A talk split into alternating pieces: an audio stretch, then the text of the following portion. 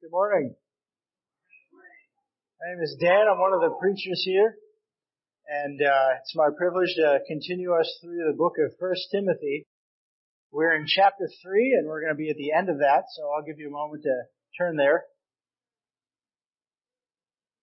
The devil loves to take down the team captains. I don't know if you guys remember that quote. That was from last week.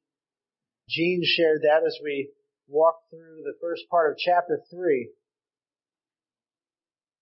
And as we've seen so far in this letter, the team captains at the church in Ephesus have been taken down. They've been speculating about the truth of the Bible.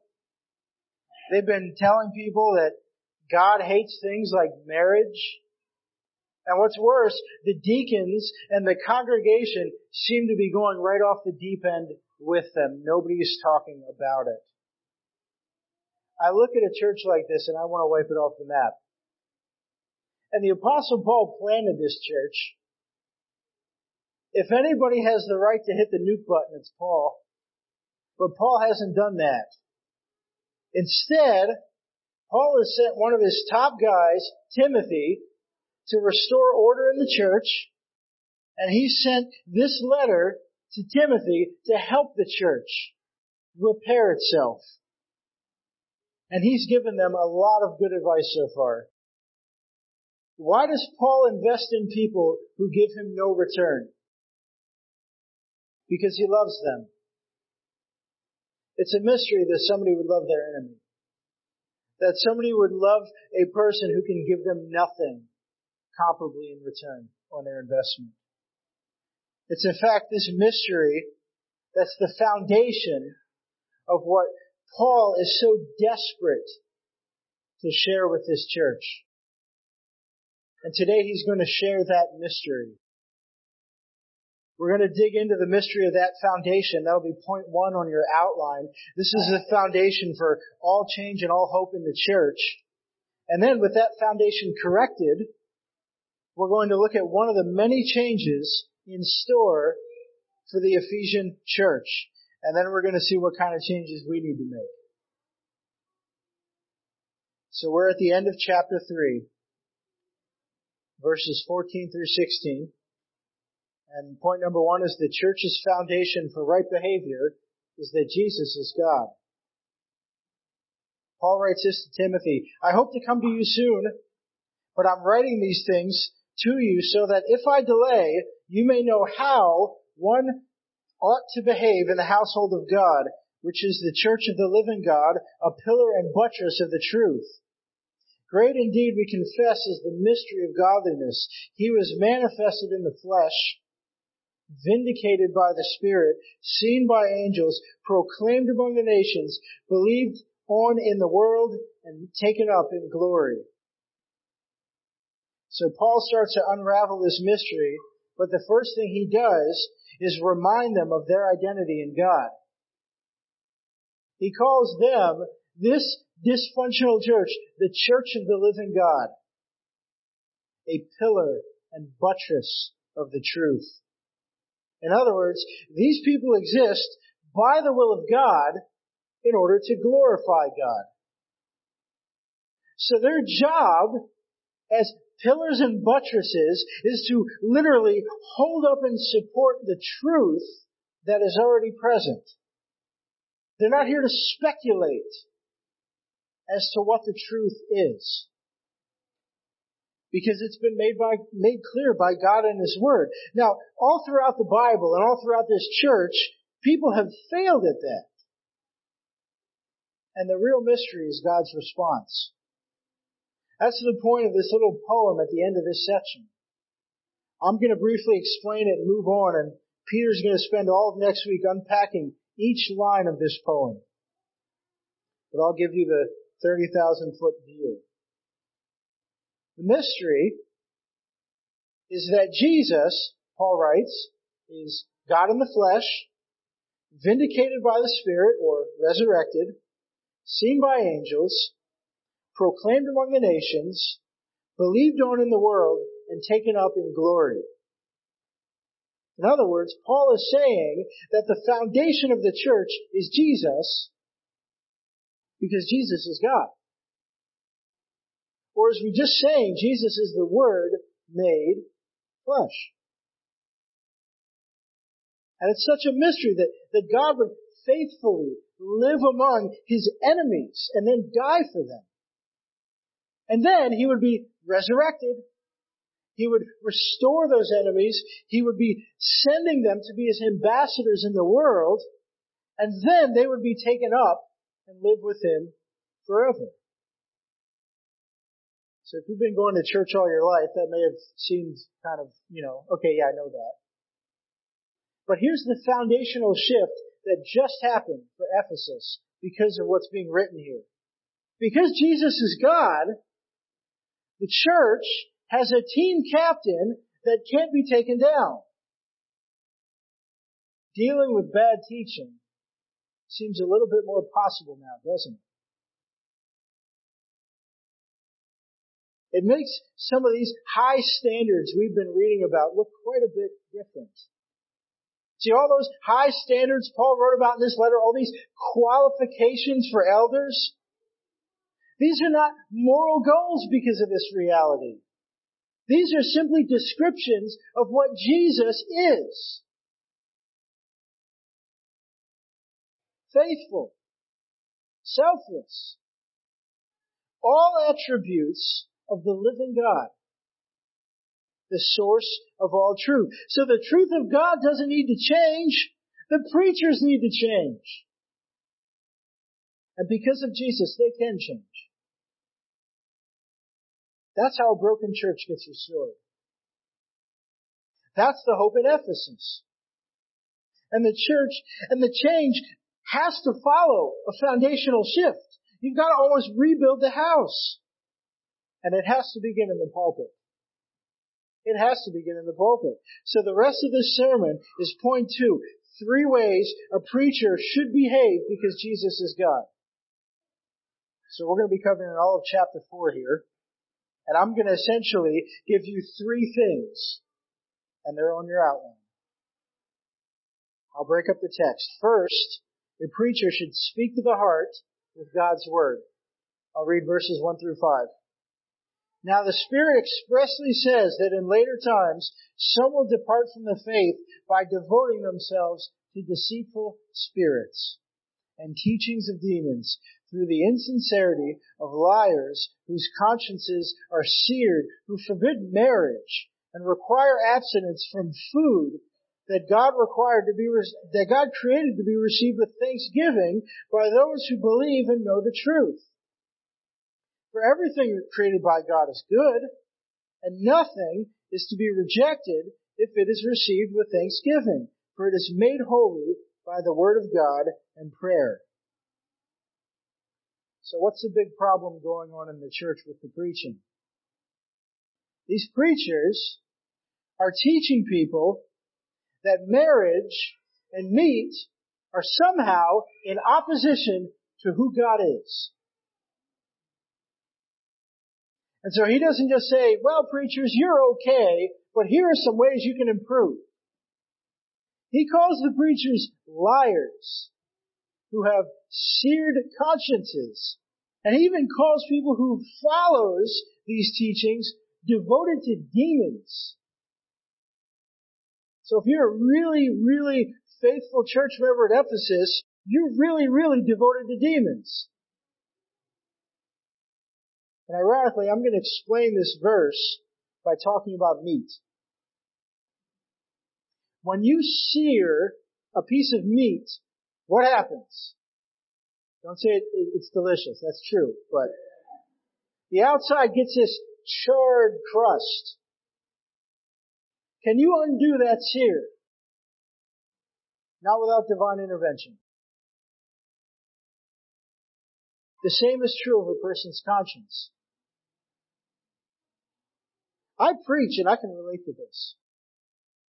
I've gotten so numb sometimes, because life just smacks me around, that I can prep a sermon, and I can find good quotes, and I can find a good personal story, and I can write a great outline,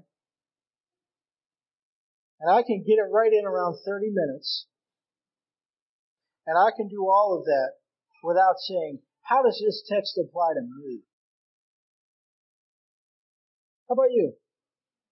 How many times do you read the Bible or you listen to a sermon and your first thought is, man, I hope my friend was taking notes on that. Paul gets it. So he cuts right through all the junk, and instead of talking about surface level things like meat and marriage, he goes right to the heart and he uses God's word. I don't know if you caught it, but Paul spoke plainly from the book of Genesis. God made marriage. God allowed man to eat meat. He said it was good. In other words, those things are not inherently sinful. So, what should the Ephesian preachers be preaching about? Verses four and five give us the answer. Look with me. For everything created by God is good. Everything. And nothing is to be rejected if it is received with thanksgiving, for it is made holy by the word of God and prayer. Did you catch it? What the problem is? God has made things good. The real problem is when people don't receive those gifts with thanksgiving. When God says, here, this is how I set things up, and people are like, no. That's how the sin problem began. Here, are these God's words some more? God set clear rules for Adam and Eve. Not as a jerk. He's like, this is how life works best. And then Satan did exactly what these preachers are doing. He speculated. Did God really say that? And Adam and Eve, in their sinful hearts, instead of receiving what God had offered with thanksgiving, they rejected God. Their hearts were against him. That's the problem. Let's keep staying in the word here. And after Adam and Eve sinned, who was faithful? God was. He held fast to Adam and Eve, who were his enemies. And he promised that Jesus would one day come and restore them. And he gave them meat and marriage too. And so we have those things as gifts. Now you're free in Christ to be a single vegetarian. You can do that. The issue is your heart. Why are you a single vegetarian? Why do you eat meat? Why are you married? That's the question that should be being asked. So Paul here, if you caught it, he's actually modeled the correct way to preach in the way he corrects these preachers. He shows them that godly preaching uses God's word and aims right at the heart by doing just that. He's showing them the clear, true character of God. That's how a preacher should behave. Look like God by saying what he said. How do we apply this? Church, please hold your preachers to this high standard. If I don't aim at the heart, and you pick up on that, or any of the preachers here miss the mark, tell us. Look for preachers who aim at the heart. And if you move away, find a church with preachers who aim for the heart. If you don't find one, make one. Let's move on to the second way that a preacher should behave. Remember that godliness is always your best pursuit. And I'll continue by reading verses six through ten. If you put these things before the brothers, you will be a good servant of Christ Jesus, being trained in the word of faith and of the good doctrine that you have followed.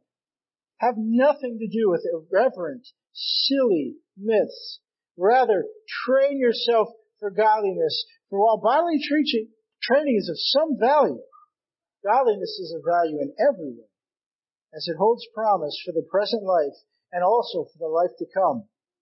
This saying is trustworthy and deserving of full acceptance. For to this end we toil and strive, because we have our hope set on the living God, who is the Savior of all people, especially of those who believe. So Paul encourages them, continue in this, aim at the heart with God's word. And if a preacher does that, you might consider that his trajectory is good. He's not aiming at outward things. He's aiming right at the heart. His trajectory is on point. He's on the right track in his preaching. This next exhortation is less about a preacher's aim and more about how hard is he running. Verse seven, a preacher is to train herself, himself for godliness. In other words, once he's locked into the right trajectory, that should consume all of his life. He should be setting the pace for the church. Godliness, or, or looking more like God, should always be his highest priority. And I say that because as a preacher, there are lots of good ways to spend my time that aren't the best things. That's what Paul means in verse seven when he says bodily training has some value. For example, if I eat right, then I don't have a heart attack and I can preach more. That's good. But if I go to the gym ten times a week and if my family falls apart, I've done it wrong. I'm not pursuing godliness. Again, the question, why do I go to the gym? But verses eight and nine say this, godly training has value for all things, holding promise for both the present life and the life to come. This is a trustworthy saying that deserves full acceptance. That's why we labor and strive. Paul, his priority is always looking for ways to grow in godliness. And he speaks from experience. Think about Paul's life. Think about all the stuff that happened between the beginning of his ministry and the end of it. His body, as he writes this letter, is wasting away from years of hard work and beatings and shipwreck and sleepless nights and imprisonment. Why is he doing those things? To puff himself up? No, he's doing it to look more like Jesus to people. He's operating out of that right foundation. And since, like Jesus, his hope is in his bodily resurrection, the correct answer when it comes to priority management is always, what will help me grow in godliness? And not, which option is safer for me? He's okay with his body breaking if it's for Jesus. That's what Jesus looks like. All of his work, Father, your will. I'll lay down my life. I'll lay down my body. So how do we apply this? Church, again, hold your preachers to this high standard. If I or any of the other preachers here are not delighted about growing in godliness in our own walks, tell us. And look for preachers who do this. And if you move, find a church with preachers who do this. If you don't find one, make one. Let's talk about the third and final way the preacher should behave. Stand firm. That's your third point. That's your third subpoint. And this one is kind of summative. It's, it's three ways a preacher is called to stand firm. And all we're doing is we're talking about watching his teaching. So that relates back to the first step, first thing I said. Watching his life, that second thing. And then balancing those two things. So I'm going to try to open up a little more in this subpoint and share some things God has been teaching me about that balance between how's my preaching and how's my walk. I'll read verses eleven through sixteen. Command and teach these things, Paul writes, let no one despise you for your youth, but set the believers an example in speech, in conduct, in love, in faith, in purity. Until I come, devote yourself to the public reading of Scripture, to exhortation, to teaching. Do not neglect the gift that you have, which was given you by prophecy when the council of elders laid their hand on you. Practice these things, immerse yourself, so that all may see your progress. Keep a close watch on yourself and on the teaching. Persist in this, for by doing so, you will save both yourself and your hearers. So first, stand firm in teaching and preaching. And he mentions this in verses eleven through thirteen, so use those as a little bit of a gauge. Stand firm in teaching and preaching. I wish I could explain just how tempting it is as a preacher to cheat, to take great quotes and just kind of move a few words around and then say, I said that. Or just lean heavily on commentaries because I'm in a hurry. And hey, that guy seems solid. You know how hard it is to write a sermon from scratch? But Paul says in verse thirteen, devote yourself. You change. Don't water down God's word. In other words, preacher, be faithful to preach and faithful to seek ways to grow in preaching. Why? Jesus is faithful. He spoke the truth even when his followers turned on him and his disciples ran away. So the second way to stand firm is stand firm in your own life constantly. So less about preaching and more about my personal walk. And you can refer to verses twelve and fourteen through fifteen as a gauge for this. Stand firm in your own life.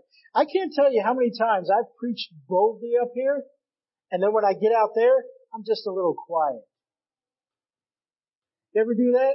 You have the right things to say in your small group, and then you go home for the holidays, and you're just silent.